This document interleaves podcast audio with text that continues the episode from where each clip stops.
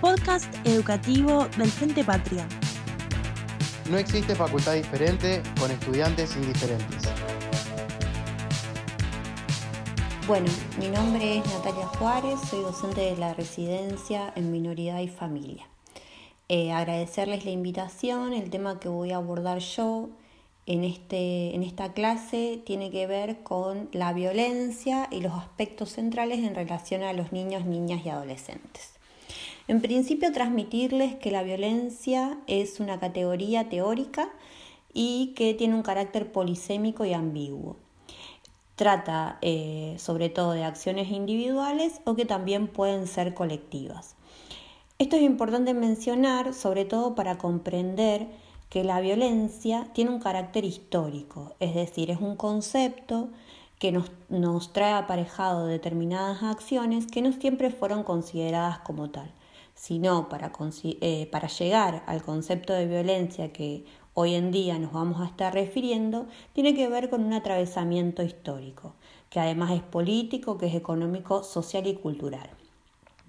Para pensar el fenómeno de la violencia es necesario eh, tener una mirada integral y un abordaje interdisciplinario. Esto nos lleva a pensar indefectiblemente en dos eh, ejes fundamentales. Uno es la concepción del Estado y otro es acerca de las políticas públicas. ¿Por qué es importante pensar esto? Porque las políticas públicas y el Estado, consecuentemente, son eh, los actores fundamentales que deberían abordar el fenómeno de la violencia, sobre todo pensando en, estamos hablando de niños, niñas y adolescentes. Para esto es importante mencionar que las políticas públicas, al decir de Nora Britos, que es una autora que pertenece al ámbito del trabajo social en el año 2014, nos ofrece pensar las políticas públicas, dice ella, como un conjunto de intervenciones estatales, un conjunto ordenado de intervenciones estatales que debiera generar, dice, eh, procesos de desmercantilización, es decir, eh, el Estado en defensa de aquellas acciones del mercado que eh, generan vulneración de derechos. Y se refiere en esto a políticas de a acciones de desmercantilización que tengan que ver tanto con los bienes y servicios como con los sujetos. Ahora bien, partiendo de esta definición, la política pública vinculada a la violencia tiene que tener, eh, a mi entender, cuatro aspectos fundamentales.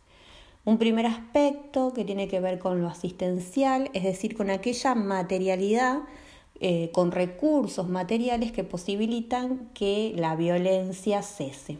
Por ejemplo, hay situaciones de violencia donde está atravesado fuertemente la vulneración del derecho a la vivienda, por ejemplo, de una mujer que al sufrir violencia y al no tener medios económicos para propiciar un ambiente saludable, eh, debe continuar en, su, en el ámbito donde convive con el agresor. Esta situación podría pensarse, eh, eh, mencionando a grandes rasgos, que si el derecho a la vivienda estuviera abordado, esta situación al menos no sería tan, tan común. Otro aspecto fundamental que tiene que tener la política pública para generar eh, el cese de situaciones de violencia, ya dijimos el asistencial, es decir, en la materialidad de acciones. Otro es un aspecto terapéutico que tiene que ver con trabajar con la subjetividad de las personas, sobre todo eh, en pensar que toda situación de violencia menoscaba la integridad psicofísica de cualquier persona. Otro aspecto tiene que ver el aspecto educativo en relación a considerar las acciones que tienen que ver con la prevención. Eh, no solo estamos hablando de acciones que, que trabajen directamente con situaciones de violencia, sino que fundamentalmente un aspecto preventivo en estas situaciones tiene que estar presente. Y por último y fundamental, el aspecto jurídico, que sobre todo eh, que vamos a abordar un poco hoy eh, en mención de algunas de todo el marco normativo que posibilita acciones concretas para que las situaciones de violencia eh, cesen. Cuando hablamos de este aspecto, el marco normativo, estamos hablando eh, de, mm, le voy a mencionar algunos aspectos, algunas legislaciones centrales. La primera de ellas es la Convención sobre la Eliminación de todas formas de discriminación contra la mujer, que es del año 1979 y en Argentina tiene rango, rango constitucional en 1994 la Convención Interamericana para Prevenir, Sancionar y Erradicar la Violencia contra la Mujer, que es la llamada y conocida Convención de Belén do Pará, del año eh, en Argentina, bueno, también es incorporada en 1994 a través de una ley específica, que es la 24.632 en el año 1996. La Convención de los Derechos del Niño de 1989, con rasgo constitucional en 1994 y después tenemos la observación general 13 del Comité de los Derechos del Niño sobre el derecho del niño a no ser objeto de ninguna forma de violencia del año 2011 y el Código Civil y Comercial de la Argentina. Algunas leyes específicas tienen que ver con la ley nacional, la 26061, que ustedes ya, van a ver, que es la de promoción y protección de los derechos de niños, niñas adolescentes del año 2005, la ley provincial, la 12967, de protección integral de los derechos de niñas, niños y adolescentes, la ley nacional, la 24.417, de promoción contra la violencia familiar, que es del año 1994, y la ley específica provincial, que es la 11.529 de violencia familiar, que es del año 1997 y tiene un decreto reglamentario, que es el 1745 del año 2001. Ahora bien, yo me voy a adentrar sobre todo eh, en algunos aspectos centrales que tiene que ver con Em, compensar cómo el eje de la violencia eh, lo toma eh, en principio el Código, Civil y, el Código Civil y Comercial, que hace mención específica en el artículo 647, que es la prohibición de malos tratos, auxilio del Estado, se prohíbe, dice, el castigo corporal en cualquiera de sus formas, los malos tratos y cualquier hecho que lesione, menoscabe física o psíquicamente a los niños, niñas y adolescentes.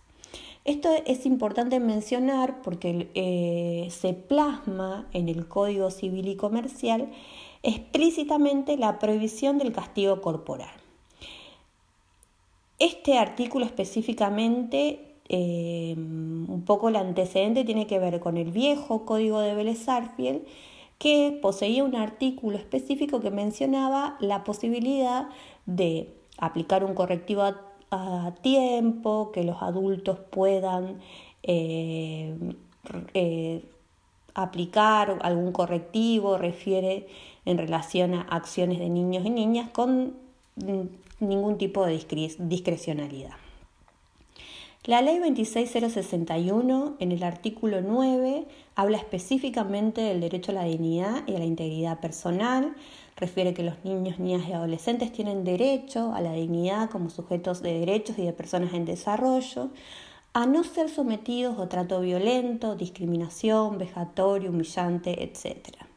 Tienen derecho a gozar de su integridad física, sexual, psíquica y moral. El artículo 22 de la misma ley está vinculado específicamente y es el derecho a la dignidad, los niños, niños y adolescentes tienen derecho a ser respetados en su dignidad, reputación y su propia imagen. Y hay otros artículos vinculados, como ser el artículo 30, el deber de comunicar, el artículo 31, deber de recepcionar denuncias, el artículo 37, las medidas de protección y el artículo 39, las medidas excepcionales.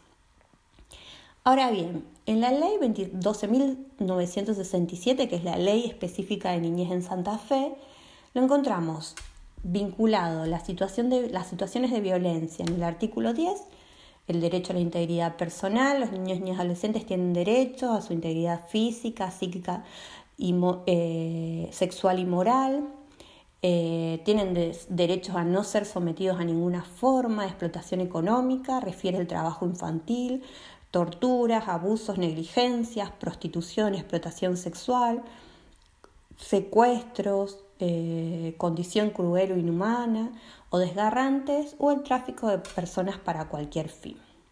Otro artículo eh, vinculado es el artículo 17, que es el derecho a la libertad, y el artículo 19, que es el derecho a la propia imagen.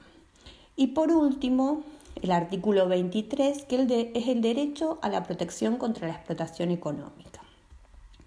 También estos artículos deben ser leídos vinculados a otros artículos, como está el deber de comunicar, el artículo 27, al igual que la, que la 26061, que, que la 12967 recoge de la Ley Nacional algunos artículos, el artículo 28, que es el deber de funcionarios de recepcionar denuncias, también las medidas de protección integral en el artículo 50, eh, las medidas de protección excepcional 51 y el 58 bis, que son las medidas excepcionales de urgencia.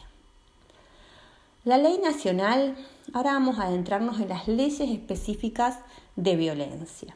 Y tenemos la ley nacional, la 24.417, que les mencioné con anterioridad, su objetivo principal es la protección contra la violencia familiar a toda persona que sufriese lesiones o maltrato físico o psíquico por parte de alguno de los integrantes del grupo familiar. No voy a detenerme específicamente en la ley nacional para poder hacerles mención a la ley provincial, que es la específica con la que eh, podríamos ver situaciones concretas en la provincia de Santa Fe. La ley provincial, sin mencionarles que la ley nacional es muy importante, pero por cuestiones de tiempo me voy a, hacer, voy a hacer referencia a la ley provincial, la de violencia familiar, que mencionamos que es la número 11.529. La ley provincial de violencia familiar en el artículo 1 establece la aplicación, es decir, que refiere a aquellas personas que sufriesen lesiones o malos tratos físicos o psíquicos por parte de alguno de los integrantes del grupo familiar. A los efectos de esta ley, entiéndase por tal al surgido del matrimonio, uniones de hechos, sean convivientes o no, comprendiendo ascendientes, descendientes y colaterales. En el, en el mismo artículo, en el decreto reglamentario, define la violencia y refiere que la violencia familiar es toda acción u omisión ejercida por un integrante del grupo familiar contra otro que produce un daño no accidental en lo físico, en lo psíquico, en lo sexual o patrimonial. Y hablamos de violencia física, violencia psíquica, violencia sexual y violencia patrimonial. ¿Cómo es el procedimiento? Luego de la presentación, que es establecida en el artículo 2, esta presentación tanto puede ser como verbal como escrita, actúa un juez interviniente. Este juez interviniente, que puede ser cualquier juez, le da, le da aviso, le da intervención al juez competente. Y el otro que pueda actuar, la denuncia también puede efectuarse ante el Ministerio Público. El juez competente, ¿quién es? Es siempre el juez de familia o a donde aquellos lugares donde el juez desde esta, área no estuviese creada es el juez con competencia en familia. En el artículo 4 de esta ley se da eh, un poco la idea de cuál es el procedimiento inicial. Una vez que la presentación está recepcionada, tiene carácter reservado y debe realizarse un informe médico en el plazo de tres horas. El juez está autorizado, es quien puede disponer de medidas autosatisfactivas. Acuérdense siempre que el juez es el juez de familia. Las medidas autosatisfactivas pueden ser ordenar la exclusión del agresor de la vivienda donde habita, prohibir el acceso al agresor al lugar donde habita la persona agredida o desempeña su trabajo o en establecimientos educativos donde concurre la misma o el grupo familiar, disponer el reintegro al domicilio a pedido de quien ha debido salir del mismo por razones de seguridad personal, decretar provisoriamente cuota alimentaria, tenencias y derecho de comunicación con los integrantes del grupo familiar, recabar todo tipo de informes que crea pertinentes sobre la situación denunciada. El juez tiene amplias facultades para disponer de las, de las medidas que acabo de mencionar en la medida que estime más conveniente. El fin último siempre es proteger a la víctima, hacer cesar la situación de violencia y evitar la repetición de hechos de agresión o malos tratos. Lo que hace el juez luego es dar vista al Ministerio Público y notificar al presunto autor. Hay otras medidas que se establecen en la ley 11.529, que pueden ser la asistencia médica y psicológica siempre gratuita, establecida en el artículo 6, establecer programas obligatorios para el agresor, imposición de trabajos comunitarios, el artículo 7, la intervención de equipos interdisciplinarios en el artículo 8 y eh, dar la intervención a organismos de evaluación y registros que son en los artículos 9 y 10. Ahora bien, pensar esta idea de violencia, de la violencia sobre todo hacia niños, niñas y adolescentes, y su abordaje siempre es en términos interdisciplinarios. Hay una autora que a mí siempre me gusta retomar, que es Alicia Stolkiner, que es una psicóloga que ha venido muchas veces acá a la Facultad de Psicología y ha, dado muchos cursos en Rosarios, refiere que la interdisciplina es la renuncia a considerar el saber propio como el único posible para dar respuesta a una situación compleja o un fenómeno complejo. Y el fenómeno de la violencia, las situaciones de violencia, son situaciones complejas donde se requiere, en principio, una mirada integral y una mirada interdisciplinaria. Eh, algunas consideraciones eh, tienen que ver con eh, pensar que el fenómeno de la violencia dentro del ámbito familiar es un fenómeno que ha ido creciendo exponencialmente.